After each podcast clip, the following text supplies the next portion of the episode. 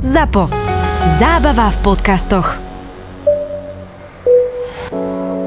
If you would like to take off your seatbelts at this time, please do and enjoy your flight. To máte dneska dobre vlastne, lebo dneska pristaneš, vyťahneš mobil, zavoláš si. Áno. A mne dedo čo rozprával, tak oni keď takto niekde sadli, tak mobily vtedy neboli, tak si sa vydal do najbližšej dediny, do Kršmie, odtiaľ si zavolal. No a toto mám aj ja takú storku, čo som pristal v Slovenskej Ľupči, s tým telefónom, keď hovoríš, že som nemal. Tak ja som telefón mal, ale zhodou náhod, neviem prečo, proste černal, nešiel, neviem, či sa vybil, či čo sa mu stalo, proste sa mu nepáčilo, že som pristal že som pristal do ohradky na družstvo, zhodou náhod medzi krávy, čo tam boli ďalej krávy. A tak som vyrazil do dediny, že niekoho nájdem. A bolo tam parádna, jedna, druhá, tretia krčma, tri krčmy za sebou, inak odporúčam, Slovenská Ľupča, paráda. A teraz príjem do prvej a vravím pani tam, že toto a tamto, ešte som mal klobučík, toto som mal tričko Aeroklub Prešov, ktoré mi prinašalo nešťastie, tak som ho spálil potom. Rituálne? No, vravím, že toto nie, lebo s tým som mal asi 6 rolí, vravím, tak toto sa nemôžem nosiť. No a bráne, čo sa stalo, že teda by som potreboval telefón, pozerala na mňa tak divne, dobre, tak skúsim tú druhú krčmu. Išiel som tam a tam bola veľmi zlatá pani, tam mi dala telefón, kofolu mi dala, peňaženku som nemal celé zle. A bráne, že tam a tam som pristal a bráne, či by sa dalo ten plot zhodiť, lebo tam bol, celé to bolo ohradené vlastne tým elektrickým plotkom.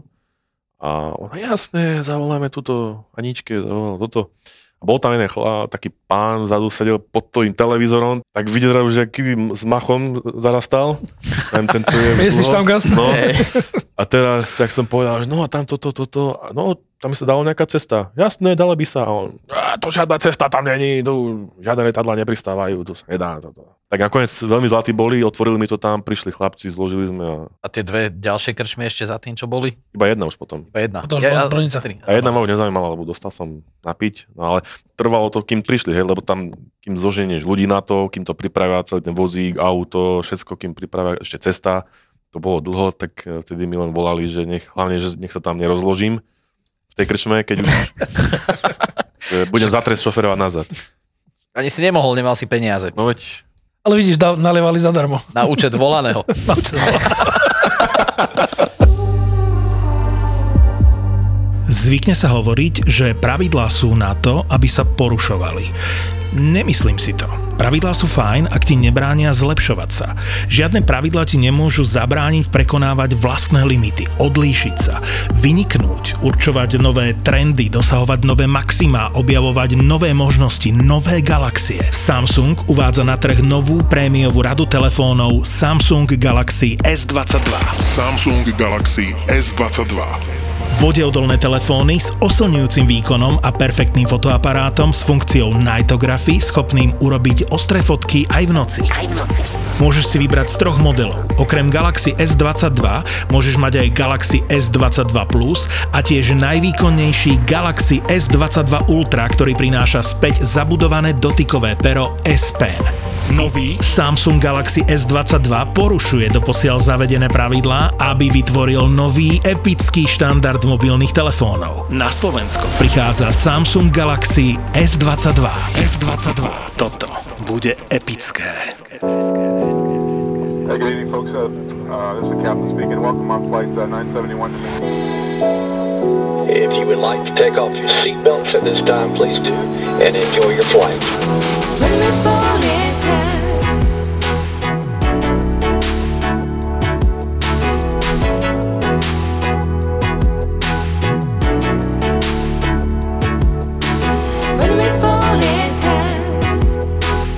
Šimon, keď tam prišiel, tak ty si vlastne lietal len v Vetrone vtedy, že? Presne, tak ja som lietal len v Vetrone a potom ten nastávajúci rok, čo v podstate začínala korona, čo sme tu na už nelietali, tak som začínal PPL. A teraz si? Teraz som už po PPL-ku s 200 hodinami na motorových a VTPL-ku. Už si prelietal jeden padak. Presne tak. Vy ste lietali, chalani, aj nejaké súťaže na tých vetroňoch, že? Čiže nie len tak lietanie, povieme si niečo o tých súťažiach, potom si povieme o tom, že jak sa k tomu dostať a o čom to celé je, okrem toho, že asi hrozné, keď tam nemáš motor, to ticho. Ako sa to vezme, áno, na jednej strane hrozné, na jednej super, lebo sa ti nemá čo pokaziť oproti motorovému lietaniu. Nemá sa ti na vetro niečo pokaziť? Minimálne motor nie. Minimálne motor. Motor nie, no. Pohodná jednotka. Najčastejšia chyba je, keď je pilot nepozorný, že sa svojím spôsobom ponáhla pri skladaní lietadla a nezapojí si nejakú časť riadenia. Čiže buď si napríklad jedno krídelko buď zle zaistí, alebo si ho nezaistí, to isté pri výškovke sa môže stať to isté. To musí veľmi vtipné. Koľko trvá zložiť taký vetr z toho traťaku, že ho vybereš? Ešte, keď to máte nacvičené, tak je to, že máš pomocníka, s ktorým si rozumiete, tak za 15 minút má zložené lietadlo. Aj opaskované, aj zovším... S tým, že si nič nezabudol, hej? Aj s tým, že si nič nezabudol. Zovším všude v podstate pripravené na štart. Tam v podstate o čo ide na tých súťažiach? To, čo ste lietali? Lebo ja viem, že ty si lietal nejakej... Čo si bol aj na majstrovstvách Európy, si bol, tuším. Áno, áno. Si bol súčasťou Slovak Junior Gliding Team, čiže juniorského plaštárskeho týmu? Ešte stále sme v podstate obidvaja, teraz súčasťou slovenskej reprezentácie. Ale už asi nie juniorskej. Stále juniorskej. Stále, no. Juniori sú definovaní do 25 rokov. My sme obstarožní juniori, no. V tomto športe. To my už sme dinosauri, potom nezačínať. Takže áno, chodívame v podstate aj na majstrovstvo Európy a majstrovstvo sveta juniorov, kde teda tiež budeme potom pokračovať s nejakými storkami. Sú v podstate dva druhy disciplín. Jedným druhom je tzv. AAT, kde dostaneš určitú trať, ktorú musíš obletieť, ale máš ako keby na mape stanovené také veľké kruhy. A ide o to, že ktorý pilot zaletí v podstate čo najdlhšiu vzdialenosť za najkratší čas. A potom druhý druh úloh je tzv. Racing, kde máš stanovené body, presne, ktoré majú polomer iba pol kilometra na tej mape, a tie musí zase obletieť čo najrýchlejšie. Čiže v podstate v obidvoch druhoch disciplín je za úlohou uletieť tú danú trať čo najrýchlejšie. Čiže taká disciplína, že kto s tým doletieť najďalej bez motora, tak taká de facto nie je, hej? Na tých súťažiach minimálne tých vrcholových není. Tak tam sa čaká skôr, že doletíš naspäť na to letisko, vieš? Akože ja by som dal, že kto sa dostane najďalej. No ale dobre, začneš, ja neviem, v Nitre a skončíš niekde vo Varšave, vieš, ako tak to tiež... Oh, alebo v Rumunsku. No, alebo... Ale stalo sa na Maďarsku, že nikto nedeletel nazad. Nikto? Iba jeden, Miro, že? Áno. Jeden sa vrátil a práve ten mal ten motor. Ostatní všetci pristali v poli. To muselo byť zaujímavé. To bola súťaž? Áno, to bolo majstrovstvo sveta juniorov v Maďarsku. Boli nejaké body za akože čo najbližšie pristáte v poli? Ako... Za kilometre vlastne boli. Ten, čo doletel najďalej, tak v podstate mal ako najviac bodov, ale... Na zemi ešte potlačíš. No už tam boli aj medzi nimi potom takí, čo sa snažili čo najďalej to dotlačiť, aj v poli. Že iba rovno čiarou proste pokračovali, ideme. Potom v jednom kolečku ostali iba stopy aj v poli. Áno, a potom ten jeden chalán, čo tam doletel, tak tam poslal video, čo, kde ste? A prázdne letisko, nikoho nikde. Tam sú aj nejakí diváci počas týchto súťaží, alebo to sa lieta v podstate také, že není to tak atraktívne pre tých ľudí dole na zemi? Záleží. Teraz sa to začína už popularizovať, že sa dávajú v podstate aj kamery s online prenosom do kabín, keď sa lieta tzv. Grand Prix, to lieta iba 12 alebo 15 pilotov z celého sveta. A to sú dosť také extrémne preteky a je aj zaujímavejšie sa na to pozerať, ako keď sú nejaké bežné majstrovstvá sveta. Extrémne v čom? Extrémne v tom, že sa tam dosahujú veľmi vysoké rýchlosti na tých tratiach. Čo je vysoká rýchlosť pre vetroň? Okolo na 350 až 500 kilometrovej trati okolo 180 km za hodinu. To už aj bežne sa... To už aj počuješ asi v tej kabíne, nie? Na tých novších lietadlách oni sú práve že už tak odlučené, že fakt už pomaly ani nepočuješ ani ten okolitý vietor. A vy to lietate spolu na jednom lietadle? Akože dvojmiestne? Alebo tam je každý sám? Sú rôzne kategórie, v ktorých sa to lieta. Sú aj dvojmiestne kategórie, alebo teda lietadlá s dvomi pilotmi. Čiže lietajú sa aj takéto súťaže, ale väčšinou sa lietajú jednomiestne lietadlá. Som sa chcel opýtať, vieš, že keď sa lietajú dvaja, že... Jak to potom prebieha? Jeden chce doľava, druhý vpravo, ne? Nie, však to sa dohodnete, ale že kto je za debila, že mali sme ísť podľa mňa, vieš. No. To je ten problém, preto to nelietame. Neviem, čo sa dohodnete. Hej, ale aj nám sa stávalo, že? Takže... A to čo, jeden je ako navigátor, druhý je ako pilot letiaci? Nie je to tam nejak stanovené presne, že... Doma väčšiu silu, ten ovláda klipov. Nie, nepohýbate knipla. Hej. Ale zase vieš, ten zadu má výhodu, môže ti dať facku, vieš, čo robíš? Ako väčšinou sa počas toho letu tí piloti medzi tým letiacím a navigátorom striedajú, ale je to také, že keď máš dve hlavy v kabíne alebo v kokpite, tak viac aj toho vymyslíš, čo máš s kým podebatovať o tom, že aké je počasie, kam by si možno zaletel ty. A keď máš viacej názorov na tú danú situáciu, tak sa vieš potom lepšie rozhodnúť. Že, a vieš sa aj lepšie pohádať, jak sám so sebou, nie? To tiež. A tak zase, to máš ako so ženou, vieš, že nezavrie sa do jedného lietadla s niekým, s kým si nerozumieš, lebo... Ale máš priestor na to, aby ti potom niekto držal riadenie, keď štíš. Napríklad. Vidíš? A dostali sme sa k zaujímavej téme. Ako dlho ste vo vzduchu s tým lietadlom, s tým vetroňom počas tej súťaže? No, záleží od počasia, ale v podstate priemer je, to tak zoberiem, 2,5 až 5 hodín bežne. A potom sú extrémne lety, kde sú oveľa viac, 7, 10, 12. Dobre, a teraz sa dostajeme k tej potrebe. Keď máš, tak není si v motorovom lietadle na lete z bodu A do bodu B a teraz nemyslíme nejaký general aviation, nie si na linkovom lete, že sa postavíš a ideš na záchod. A jak toto vyriešiš vo vetrone? No, v tom vetrone v podstate človek keby už ležal aj v tých modernejších vetroňoch, takže to je prvá vec, že začína problém, už tá poloha voči tomu, kde to má tiecť.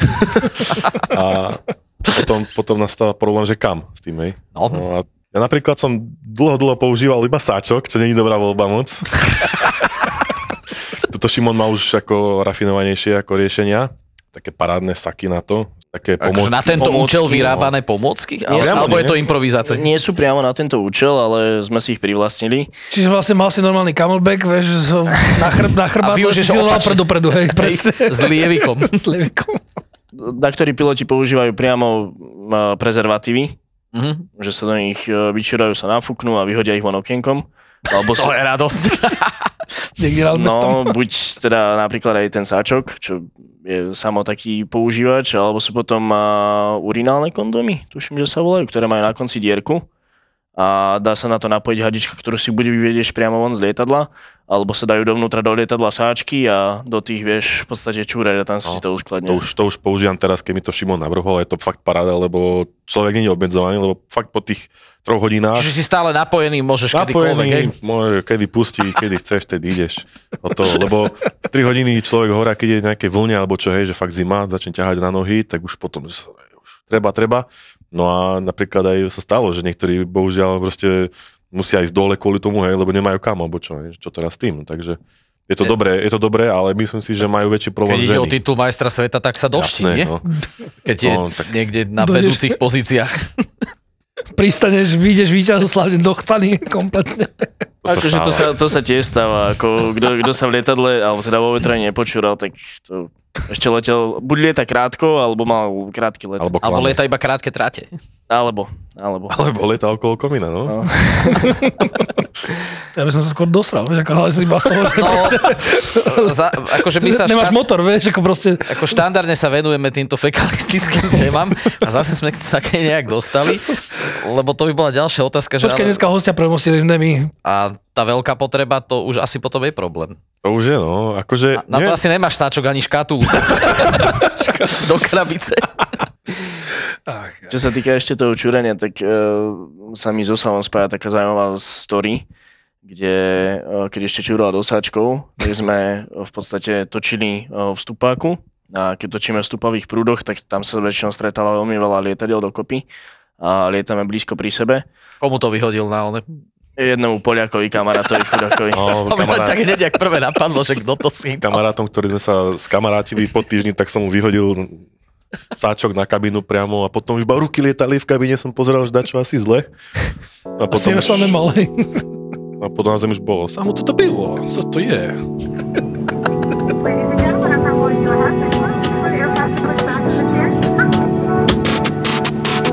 Jaké umiestnenia ste dosiahli, chlapci? Jak ste dobrý machrúťa. Áno. No tak kebyže čím, tak sa pochválime už na začiatku, ale... Dobre, takže premostím aj to. Nie, tak čo sa týka Slovenska, tak sa v podstate obidva umiestňujeme niekde väčšinou v prvej desiatke slovenských pilotov. A čo sa týka tých medzinárodných súťaží, tak je to okolo 15. a 20. miesta zatiaľ, ale uvidíme, no. 30 alebo 40. 30, 40, je to, 60. Záleží, aká je to súťaž. No, záleží hlavne na tom, lebo tá komunita, celkovo tá ľudia, čo sú tam, Nemci hlavne, Francúzi, tak proste tam fakt vidno tú konkurenciu, že oni sú vyletaní chlapci. Oni majú 21 rokov, 22 rokov a oni majú 1500, 1800 hodín, hej. Kvantum hodín proste a skúsenosti s tým. A ďalšia vec, že tých ľudí fakt je veľa a je to naozaj výber, kdežto na Slovensku je nás málo. Na Slovensku... Toto si všímam, aj keď je napríklad Pribiracup v Nitre, že proste na tú štartovaciu listinu, keď sa pozrieš, tak je to strašovať Nemcov, Francúzov, Poliakov a takýchto, že proste je ich naozaj hodne a oproti tým našim, že... Ich aj hodne stretneš na cestách, keď vidíš, jak to vlečú za sebou ten vetrom. Väčšinou je to nemecké, francúzske. Ja tým, že chodím často do Kalnej nad Hronom, tak chodím okolo Nitry a práve mám vždycky, vymáknem na diaľnici, vieš, proste jeden metr za druhým. A hovorím si, že tuším začína Pribina. No, to je prvá súťaž vlastne v sezóne, aj pre tých Nemčurov, takže preto to využívajú. Že to... A to je nejaká medzinárodná vyslovene, akože už ako nejaká... Je to taká najväčšia súťaž, čo na Slovensku máme. A počka, nech skúsia prísť na tom vetroni sem. takže tam sa účastní veľmi veľa ľudí. Tým, že je to prvá taká veľká súťaž, tým, že to chalani aj dobre organizujú, aj že je to dobre zmanéžované, tak tam ľudia radi chodia. Že sa tam stretne vždycky veľa výborných pilotov. Koľko trvá taká súťaž? To sa, lebo si hovoril, že nejaké v podstate dva spôsoby, jak sa to lieta. A to sa lieta každé zvlášť deň, alebo aj sa čaká na nejaké podmienky, aby boli, alebo sa proste je dátum daný. A teraz bez ohľadu na to, jak to počasie vyzerá, teraz nemyslím, že je zlé, že sa nedá letieť, ale čo sa tej termíky týka a tak ďalej, teraz vyzerá to tak šeliak. Ide sa? Alebo sa to potom odkladá? Je to tak, že dátum súťaže je stanovený od do. V prípade, keď sú to nejaké väčšie súťaže, ako majstrovstvá Európy a sveta, tak sú tam vlastne pre tú súťažu ešte vždycky tréningy, ktorý prebieha, dajme tomu nejaký týždeň, väčšinou týždeň 10 dní. A potom samotná súťaž prebieha približne okolo 18 až 20 dní, čo sa týka tých veľkých súťaží. Majstrovstvá Európy a majstrovstvá sveta. Tie menšie, čo máme na Slovensku alebo aj v iných štátoch, tak sa pohybujú od 7 do 15 dní, čiže týždeň až 2 týždne. Sorry, že ťa preruším, 18 až 20 dní lietaš potom? Áno, každý deň? Počasie, tak v podstate sa lieta. Každý deň? Áno, potom tam je stanovené po 7, sa mi zdá, dňu, alebo 8, odpočinkový, kedy už sa nemôže lietať. Keby sa letelo 7 dní v kuse, tak ten ďalší nasledujúci deň už sa nemôže. Uh-huh. A potom znova sa valí, hej, pokiaľ je počasie. Ale väčšinou to býva tak, že v rámci tých 2 týždňov vždycky je to. Najviac sme mali v Partizánskom 11 dní, sa mi dá, letových, s tým, že jeden deň bol odpočinkový, ale predtým sa valilo týždeň a potom ten zbytok. Ale väčšinou každý tých 14 dní je to tak, že prejde nejaká tá fronta alebo niečo, hej, že fakt sa to tam pozastaví na 2-3 dní. Čo sa týka v podstate samotného súťažného dňa, tak ten prebieha tak, že ráno, keď pilot stane, dajme tomu nejakej 7-8, si poskladá lietadlo, príde mu bude SMS správa, alebo nejakým spôsobom sa dozvie, že na ktorú stranu dráhy, alebo na ktorú dráhu si má postaviť tzv. Grid. To znamená, že kde sa stavujú tie súťažné lietadlá, odkiaľ sa potom štartuje. Čiže tam si teda ráno poskladá lietadlo, odvezie si ho na štart a väčšinou o 10:00 ráno, pokiaľ organizátor inak nestanoví v ten deň, tak je tzv. Briefing, tam sa vždycky stretneme.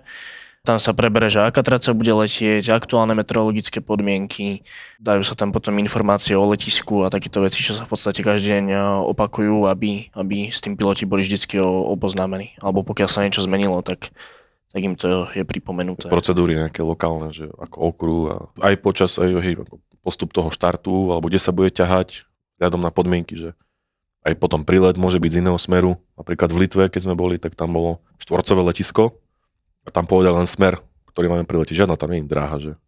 Tam ti povedali kurz, že... Tam kurzom, ktorý máš priletieť. Dneska je grid na kurze 281. Proste postavili 281. Veľká štvorcová lúka a proste smer. Dneska fúka takto, tak ideme tam tým smerom. Dobre. A jak sa... Tu som videl to letisko v Ajpe, niekde zapísané. No. Jak sa dostanete hore na súťaži? Ťahajú vás, hej? Či máš vlečnú a... Áno, na po jednom vás vyťahujú, alebo vás zapoja, neviem koľko aj idete. Vždycky je to po jednom a na súťaži sa... To je vcelku zaujímavá podívaná, si myslím, pre ľudí, keď sa prídu pozrieť na súťaž, že v podstate priebehu hodiny sa vyťahne do vzduchu okolo 60 lietadiel približne. Čiže je to vcelku formol, väčšinou je okolo 6 až 8 tých vlečných, na veľkých súťažiach 10-12 vlečných. a striedajú sa v podstate v kuse, že v kuse sa vleká a tých 60 je tady jede proste za chvíľku hore. A kto vám meria ten čas, keď to ide na tú disciplínu, kde to bolo, že za čo najkratší čas to obletieť? Lebo tak je tam, ja neviem, 20, 30, 60 vetroňov a tak ďalej. Každý stopuje jedného, alebo vy si sami meráte čas a je to o tom, že čo nahlásite, alebo kto to meria? Každé lietadlo má v podstate... Či GPS-ka. Áno, presne tak. Logger. Mm-hmm. Alebo taký zapisovač, kvázi čiernu skrinku, ktorá zapisuje vždycky údaje o tom lete. To znamená, že či bola obletená tá trať podľa tých stanovených bodov, meria rýchlosť, výšku a všetky tieto informácie o lietadle a tie sa potom po pristáti odovzdajú rozhodcovi a tento potom zhodnotí, že ako ten let dopadol. Čiže vždycky v podstate ešte pred letom, keď sa všetky lietadla vyvlekajú, tak sa otvorí štartová páska a vtedy až potom môžu lietadla odlietať.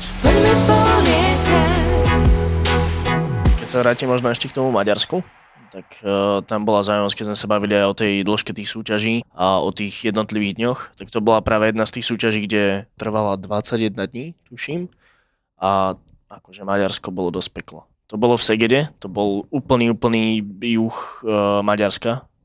Pri hranici vlastne už so Srbskom. Áno, pri srbskej hranici, tam nás ráno budili Mi-24, ako takto krásne leteli po hranici. Tam boli celý čas 35 stupňového ručavy, ani mráčik a lietali sme tam celých 21 dní. Čiže tam fakt, keď sme mali aj pauzu, tak stále bolo slnko a ešte dávali také hlúpe disciplíny, bolo zlé počasie, tá súťaž bola úplne že celé zle.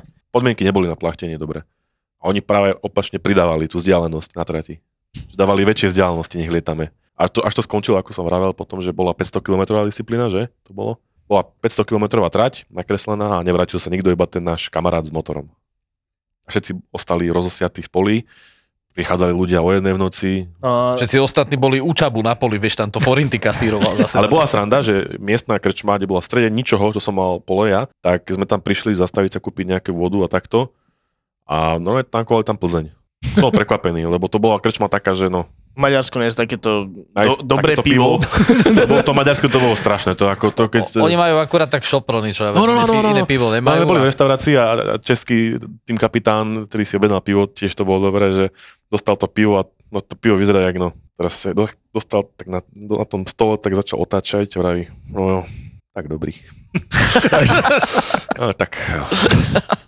Takže on tam trpel isto, aj medzi ostatnými. No a tá 500, čo sme v podstate všetci pristali do pola, to bol môj najdlhší let, to bolo nejakých 8,5 hodiny alebo niečo také. Si predstav, že sa v tých 35 stupňových horúčavách, ešte keď ti to cez to sklo peče na teba celý deň, tak si unavený, rozbitý a potom celom dní preletíš na miesto 500 km, aby si doletel na letisko 460 alebo 480. Aj tak tam nie si nazad. A aj tak sa nevrátiš na letisko a tam ešte tie maďarské cestičky boli tak, že oni diaľnicu majú asi jedine okolo Budapešte, to je jediná diaľnica, čo tam majú. Ja, ináč sú všade proste maličké cestičky. Čiže aj keď si pristál, ja neviem, 30 km od letiska, tak to trvalo 3 hodiny. 4 hodiny, kým po teba prišli. No toto čiže... je, to čakanie, to bolo tiež... A fakt sme pristávali do tých polí, dajme tomu o 7:30 večer a niektorí sa z tých transportov vracali o 2:00 ráno. A zase na druhý deň si zase letel. V istých teplotách. Počkaj, a tam sa dosť blbo musí lietať, lebo však to je rovina, pustatina, tam ani kopce nemáš, akože tam... No. Inak to je prvá vec, čo ma zarazila, keď som zlietol, tak som si všimol to mesto, hej, to je Seged, okolie, a teraz som sa vypol a zrazu teraz niekde leteli, bod, tak teraz som vlastne nevedel, kde je sever, akože čo, že nejaký bod si chytiť, že vlastne keď ten veter točí, hej, nejakom stúpaní a teraz niekde mali vyraziť, tak bežne sa stalo, neviem jak vám, ale u nás, že čiara bola takto, hej, kam máme letieť a proste sme vyrazili 90 pravo. Proste, ideme dobre, ne? No nie, úplne mimo ideš, akože doľava. Že ako bola tá, keď z vysokej výšky a keď bolo ešte také dymno, tak bolo dosť náročná tá navigácia a nejak sa rozhodovať, lebo na zemi tam bola aj tam bol ten Dunaj. To bolo akože hrozné, tam všetci padali cez tú vodu, močare tam boli, to bolo tiež taká oblasť, taká, kde proste to bolo nevhodné. Aj v tej Litve, keď tak si zoberiem, tak to bolo to isté, len lesy. Hej. Tam, práve, že... tam je tiež rovina, že? Rovina a ešte viac tých lesov. Fakt teraz, keď sa má človek aj z nejakej výšky, teraz spustiť do ničoho, proste modré nebo, bez mračíka a teraz má letieť do stredu tých lesov, má 1000 metrov a teda, že čo, hej? Litva v tomto bola fakt, že asi najhoršia súťaž. Tam boli majstrovstvá Európy juniorov a tam celý čas kričali, že safety, safety, proste dbajte na bezpečnosť, lietajte opatrne a robili úplne hlúpe opatrenia voči bezpečnosti a potom nás poslali na bieloruskú hranicu. Tam bol ešte taký nárazník 5-kilometrový, taký vzdušný priestor, že do ktorého sa nemáme, alebo ku ktorému sa nemáme približovať. A bolo nám povedané, že keď sa do neho dostanete, tak vás zostrelia, že dávajte si na to bacha, vieš, tak... Safety. Že, áno, safety a najlepšie bolo, že ešte pozdĺž tej hranice bol obrovitánsky les, od nevidím do nevidím. Jedným jazierkom. S jedným jazierkom, kde sa dalo jedine pristať. Alebo potom na tej bieloruskej strane, hej, len tam už by nedoletíš. Si bol, hej, buď nedoletíš, alebo keď tam pristaneš, tak by si bol jak ten novinár, vieš, že... Rovno by ťa Lukašenko pozval. Presne, že po týždni hovoríš do novín, že ako sa máš dobre s monoklom a... Tak, že je výborné. Áno, áno. Starajú sa o teba. Dostal som džús. Takže to bolo... Vetro nie tu. Vetro neníš, pes tu. Tak.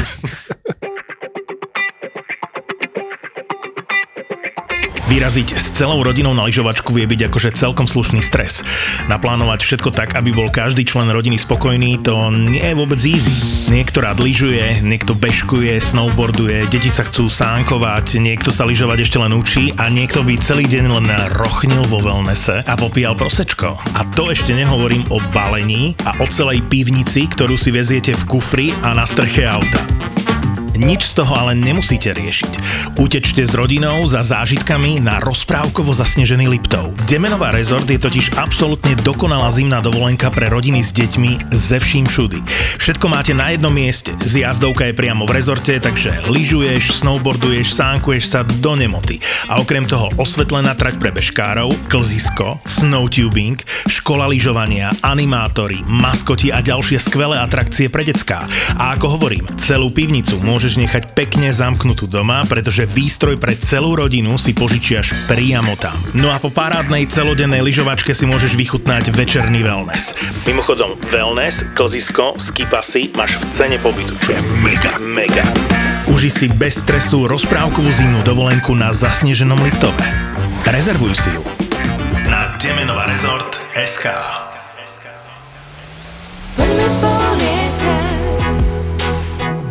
No dobré, a keď nelietate súťaže, tak takéto, lebo ja si vetrom spájam práve s tým, že je to taká pohodka, že ide sa človek, ja neviem, či sa pokocháte prírodou a niekde si, tak čo lietate vtedy na tých vetroňoch?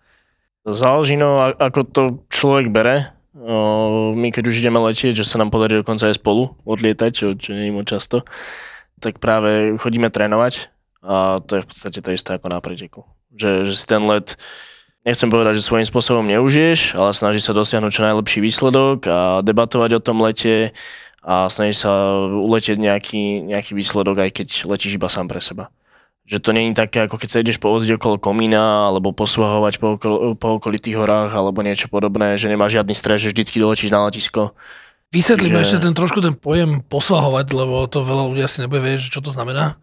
Svahovanie je v podstate jeden z druhov lietania, čo sa lieta na vetroňoch. Je to v podstate, keď je vietor nafúkovaný na hory, tak je mechanicky zdvíhaný tou prekážkou. To znamená, že on stúpa v podstate s tým terénom tej hory.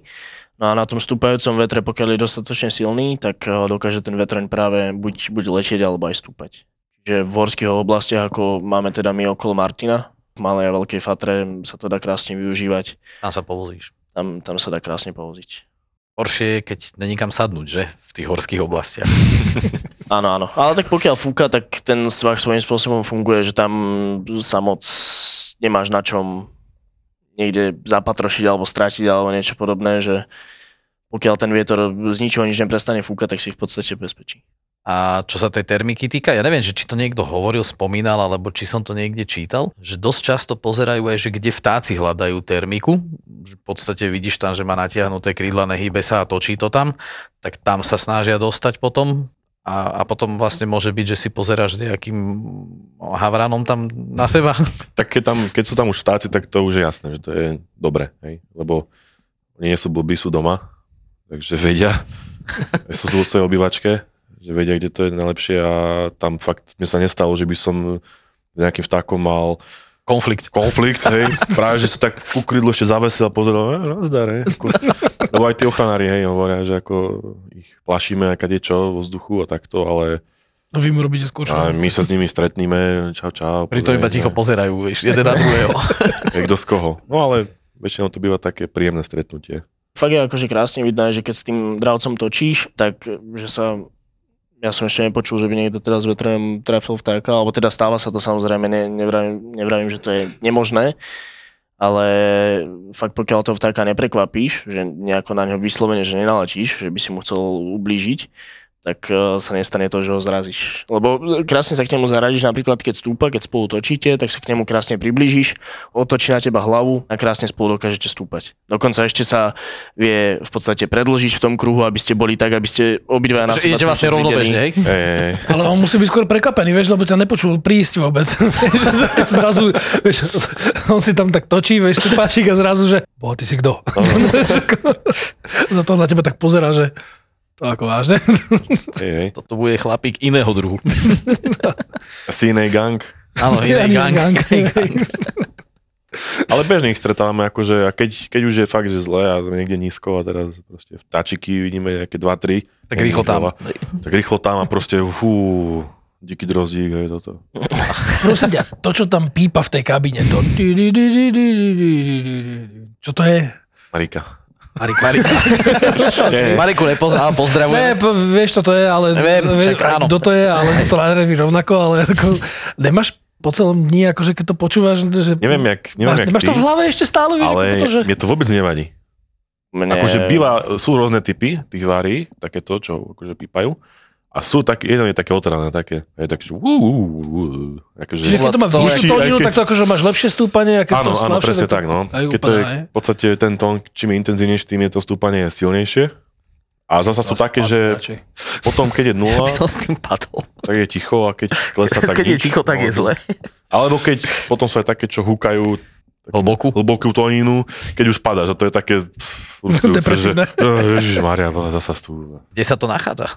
Celé toto zažízenie. To sa v tom váriu v podstate premienia iba čistou ukazovania aj na zvuk. Cez to váriu to prepočítava, hej, čiže ak ti ide, toto som ja myslel, áno, hej, že jak toto funguje. Čiže ak ti na váriu ide ručička hore, tak podľa toho, jak rýchlo tá ručička vystrie, tak podľa toho ten tón ti ide. Jasne tak. Čiže nemusíš čumeť stále do budíkov. Áno, práve preto to je správne, lebo veľa sa stalo takých udalostí práve, že človek aj teraz sa to stáva bežne, že veľa ľudí pozerá do kaminy počas toho stúpania, lebo väčšina ľudí možno si myslí, že zhypnotizujú to váriu a keď sa na to budú pozerať, tak to začne stúpať, ale aj pred koľkými rokmi, 2-3, tuto v Nitre tiež sa zrazili pri točení, aj pri Žiline sa zrazili, aj zahraniční teda, ale... Keď sme pri tom zrazení, vy máte chlapci padáky, že? No, máme a ich viete používať? Viete ich používať? To sme sa tu minule dozvedeli, že veľa ľudí nosí padáky, špeciálne plachtári a tak ďalej, ale že by si to niekto išiel niekedy vyskúšať. Ja osobne by som sa bál asi vyskočiť. Akože už som veľakrát dostal ponuku, že chod si to vyskúšať, nech vieš, do čoho deš. Ako, ja mám za sebou jeden zoskok, tandemový, ale to je, vieš, úplne o niečom inom, ako keď máš na sebou iba takú handru, na ktorej padáš, vieš, 5 metrov za sekundu. A vieš, že keď dopadneš, tak si zlámeš nohy, vieš, to v podstate nechce skákať z tej kabiny. A vieš, a teraz, že keby ste si to skúšali častejšie, že by ste sa to naučili, ale nezlámeš si nohy, vieš. Na druhý, tretíkrát. No. Ale máme jedného známeho, čo takto skákal z lietadla, čo priamo takto zažil zrážku.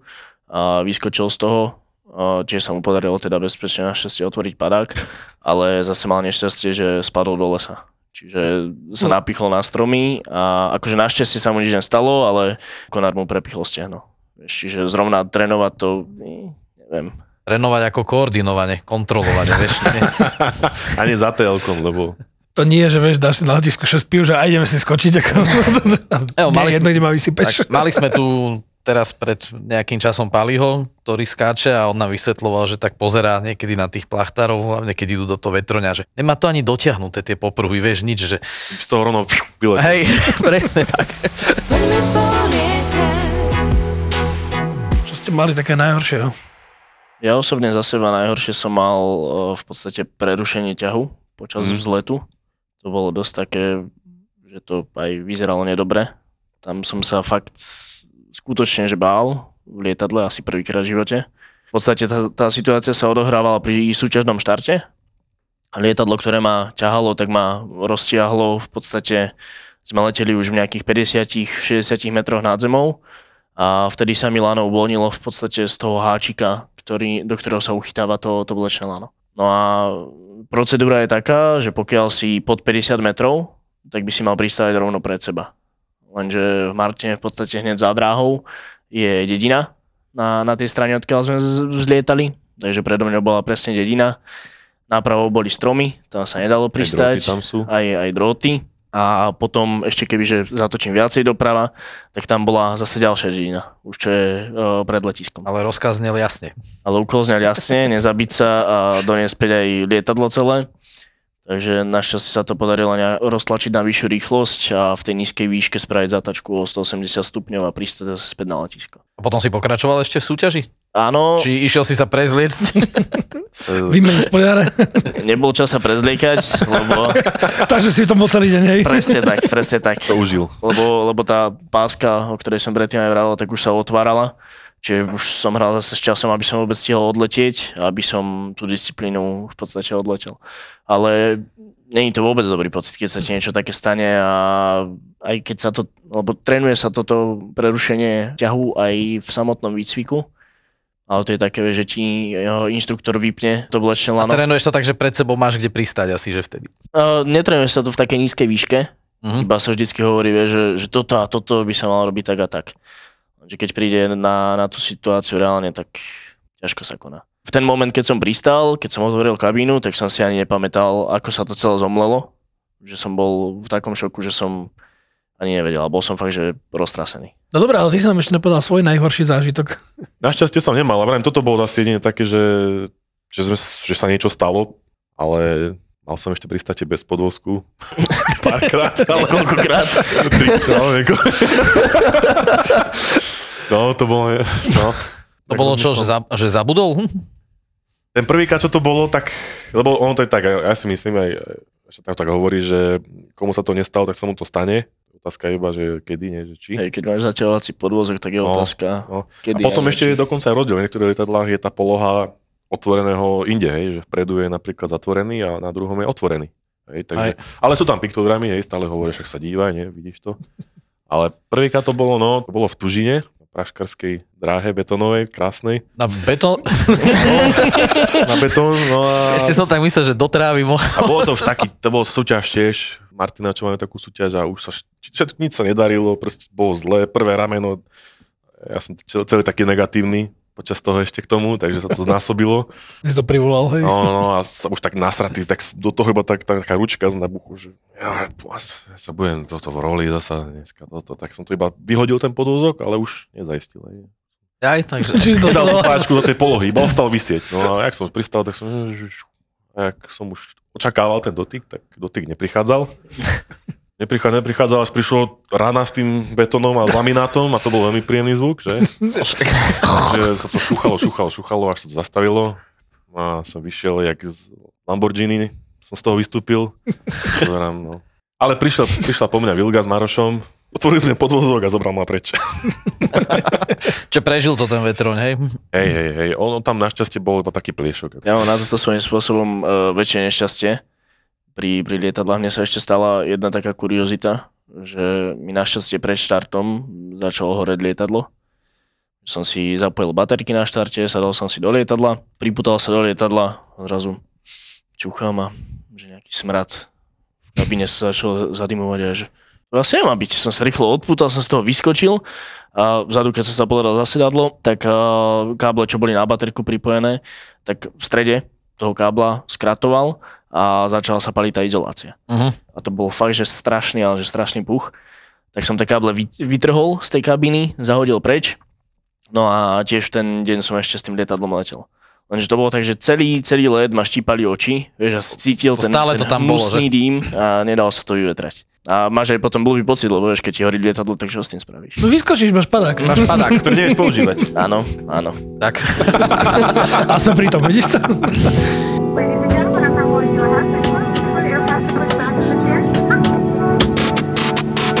Jak to máte? Lietate s tým odpovedačom, nelietate s odpovedačom, komunikujete na frekvencii ATZ-ka? Nekomunikujete. Lebo to tu bolo, som so Šimonom volal, že otázka. Niekde ste nás tam tak trošku dodrbali, že na vetroňoch nepoužívame moc tie vysielačky a tak hovorím, že nie, že nepoužívate, ale vy ste naladení jeden na druhého a kašlete na ostatných. No je to individuálne veľmi, lebo bohužiaľ sú také prípady. Záleží proste na tom, ako je ten pilot zodpovedný a ako je naučený. Vieš, ako je naučený hlavne, lebo veľa ľudí, ono, neviem prečo sa aj bojí komunikovať a vôbec keď sa do toho rádia, alebo iba opovedať, že tu som, halo, hej, rátajte s tým. Hlavne tých starších, keď už by mal vyraziť niekde za TZ-ka, je, tak už potom je problém a ako berem to, lebo tiež lietam na letadlách, na vrtuľníkoch a ja napríklad nadávam takto na padačkarov. A niekedy si prekvapený, že? Na Donovaloch, hej. A potom kolega, jak je toto možné, že sú tu toto? A jak je to možné, že tu? A nič nepovedia. A nič ani nevieme. Ani o nás. Na IFE nikto si nepovie. Vôbec nemáme šajnu. Teraz máme všetci vymenené rádia. Vlastne tie 833 krty. To je taký radejko vo vetroni. A to, lebo veľa doteraz nebolo taká funkcia vo vetroni, že si nemohol mať dual alebo podpočúvať druhé. Áno, to je na jednej. No a to sa... ťažšie, hej, ale teraz práve, že keď máme tie kryty a máme dve frekvencie, tak podľa mňa je to úplne ideálna parádna vec, že si tam dáš info a iba počúva človek, ak sa dá, tak, ale že keby už náhodou, že vedel, že nejaká protiprevádzka alebo niečo, tak dá aspoň vedieť, hej, že som tu, alebo... Ale napríklad do Popradu sa veľakrát aj nahlasujeme, už, nie že už, ale minulý rok som to tam zaregistroval dosť tak aktívne, že keď sme tam boli, tak proste každý sa zahlasil, čo kde je, hej. A tá prevádzka teraz však je znížená, ten počet aj tých letov, ale viem si predstaviť, že fakt ten riadiaci, keď tam má nejaké odlety, prilety a teraz sa mu tam nahrnie 10 vetroňov od východu, 5 z západu, ešte domáci nejak lietajú a nikto nemá odpovedač, lebo na Slovensku podľa mňa má odpovedač tak 10-20 ľudí na vetroni. No. Aj to je možno moc. Teraz sa mi stalo, že bola Oskar Mach 2715 polohu, Oskar bol polohu, Oskar a teraz všetkých zisťoval, čo kde sú. Niekomu tomu ešte vypadlo rádio a kde sú teraz rozsypaní všetci, hej. A ja som tak raz písal... V Tatrách. Hej, v Tatrách, jak turisti. A ja som tak raz písal riadiacemu, že počúva, je to taká debata, že by sme chceli letieť do Tatier ako súťažný deň na Lomníčak, náš obľúbený z Martina, ale vieš, tam je cesto témačko, musíš ísť tam toto a že koľko by tam reálne mohol pustiť ľudí, že či by to vôbec bolo reálne možné. A sa pýtal, že koľko vás je? No, 23. Alebo odpísal takú, že majte Boha pri sebe, nerobte to. Hej, takže som, dobre, Pali, ďakujem. Skúsili sme. Ale väčšinou v podstate, keď máš niekoho takto, že s niekým letíš a je u teba 3 metre, 4 metre, alebo je v nejakom mŕtvom bode toho lietadla, že ho nevidí z tej kabíny, tak je pre teba dôležitejšie sa dozvedieť o tom človeku, čo je 3 metre od teba niečo, ako niekomu, kto je na infe. Ja chápem, že je to potrebné, tiež to chápem, tiež lietam aj na motorových lietadlách, tiež ma to hnevá, keď sa ľudia nehlásia tak, ako majú, ale nie vždy je to možné. No a je to fakt, že veľmi, veľmi to záleží pilot od pilota. Tí, ktorí sa hlásia aj obsiahlejšie, ako majú. Áno. Sú aj takí, no ale... Sa dozvie všetko. A potom jak nám náš kamarát povedal, že tak... letíš nejaký dlhší prelet a dostaneš sa na frekvenciu, kde sú zrovna aj veternári a počuješ vlastne všetko, hej, že kto s kým chodí, čo má na večeru a tak ďalej. To je podľa mňa taká iba historka toto, lebo to není až taká pravda. Lebo väčšinou tam si ľudia preberajú vlastne, že kde čo, hej, že kde má aké stúpanie. Skôr takéto keci, ako si vravel, že ohľadom toho, že kto má akú priateľku a čo sa ide robiť dneska večer a podobné, tak to platí u tých pilotov, ešte sú okolo toho komína, čo lietajú iba v tej jednej dolinke a nepohnú sa odtiaľ, lebo čo budeš rozoberať proste 4 hodiny, keď lietaš na 10 kilometroch. Počkaj, Južná Lúka, kokos, parádny stupačik. Dávaj. Aká pecka, poď sem dávaj. Hneď 2 metre navyše. Toto ma zaujímalo ináč aj pri tých zletoch, aj pri tých pristatiach, lebo však ten vetron je vlastne na jednu stranu. Keď ťa ťahajú, tak v podstate získaš ten dopredný pohyb od tej vlečnej, ktorá ťa vyťahne, sa to krídlo po chvíli zdvihne, ale teraz ty, keď ideš sadať, ty vlastne brzdíš. A niekedy príde ten okamih, kedy to krídlo vlastne sa dotkne tej trávy, alebo kde už pristávaš. A ťa to nezačne nejakým spôsobom stáčať mierne do tej strany, alebo niečo takéto? Záleží od rýchlosti. No, keď je to na vysokej rýchlosti, tak chytíš hodiny a riskuješ to, že... No, ale vážne, tak sa to hovorí, že chytíš hodiny a riskuješ to, že otrhneš chvost. No, môžeš otrhnúť. To sa stáva pri pristáti do pole. Si jak kružidlo vtedy, vieš. Zabodneš aj natočíš. Pri pristáti do pola sa to často stáva. No, keď je vysoký porast, ten pilot nedokáže hej, úplne to rovno udržať, tak tam stačí malá vychýlka a keď to práve krídlo alebo ľavé zachytí, tak už potom ide cez to, hej, sa to krúti.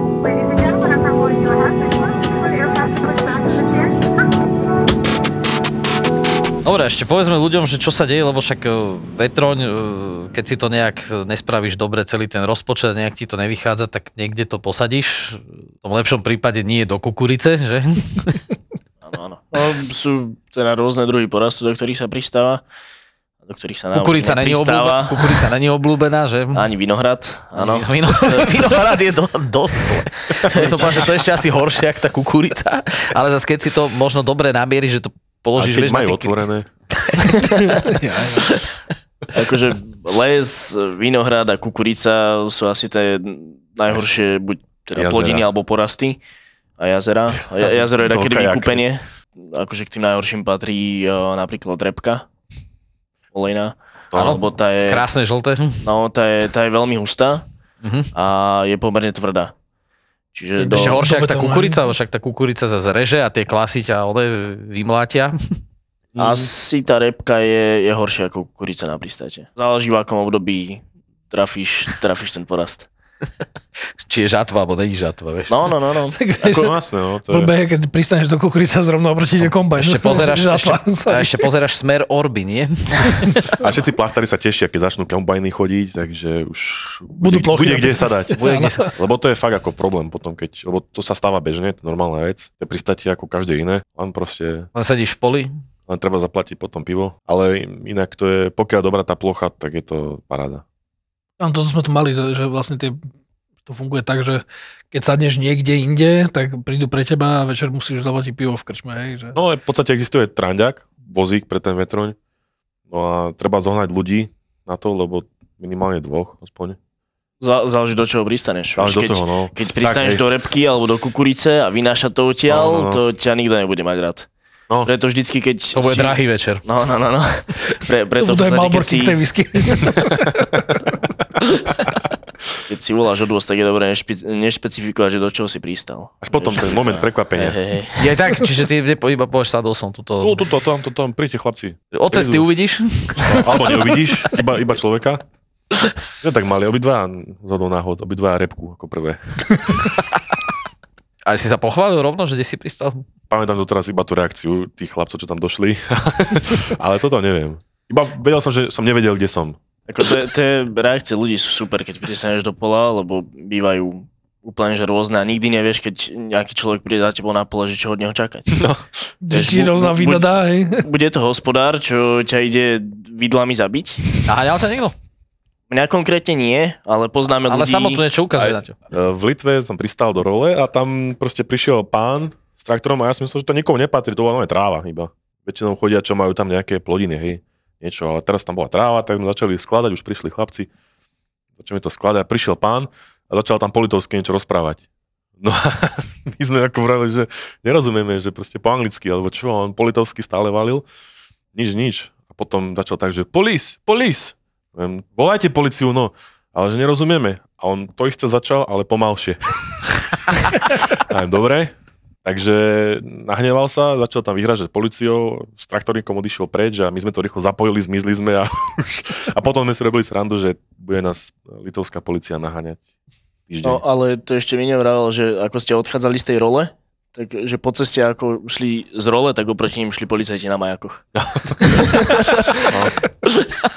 Ako ja som tiež počul pár príbehov od pilotov, ako takto vlastníci tých polí, že prišiel buď s traktorom, že sa mu vyhral, že mu prejde po krídle traktorom, že mu zničili lietadlo, alebo že ho vidlami alebo sekerou ide zmrzačiť toho pilota. Je akože dosť dôležité povedať, že v podstate, keď aj človek spraví nejakú škodu na tom poli, tomu hospodárovi, tak všetko je poistené. Aj lietadlo, aj pilot voči tomuto. Čiže všetká škoda, ktorá sa stane na tom poli, tak je vždy vrátená od poisťovne tomu, komu bolo uškodené. A napríklad v slovenskom právne je už vychýrená plocha, kde to majiteľ zobral druhou stranou a že tá 50 € poplatok za pristátie, takže... Ja, čiže on tam má pole. Pravidelná, tam už pristalo veľa vetroňov. On tam má pole, hej? On tam má pole a začal to... A sadali mu tam vetrone, tak to akože nebolo kde? Áno, lebo to je inak, to je taká dobrá plocha medzi v tom okolí. Tak si spravil z toho vlastne také... Letisko. Súkromné letisko. Vendingové služby, príde s čajom. Ale nemusíš ani zasiať, vieš? To je najlepšie. Rovno ťa skásne. Ale vieš čo, to je zaujímavé, že on to má fakt, že celý čas trávu. A on bol práve jeden z tých ľudí, čo sa vyhrážali najprv vidlami a týmito srandami a potom to zobral z druhej stránky, že si... Že už to aj uvalcoval peniaze. Pekne, vieš. Tak aj, že vyrovnal. Vidíš to? Biznis plán po slovensky. Dobre, díky chalani. A dúfam, že spravíte trochu lepšie umiestnenie teraz. Držíme palce na najbližšej súťaži, lebo však ešte môžete súťažiť. Áno, ešte môžeme. Budúci rok nás čakajú majstrovstvá sveta. Tento rok. Vlastne tento už rok. Je budúci už rok. Už je budúci rok. No. Takže budúci tento rok.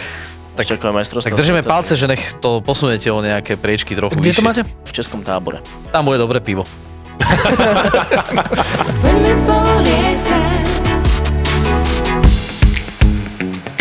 Všetci predsa vieme, že na východe nič nie je. Vieš, na čo som sa zmohol? Nič. Som nepovedal, otočil sa a išiel hej, bez slova.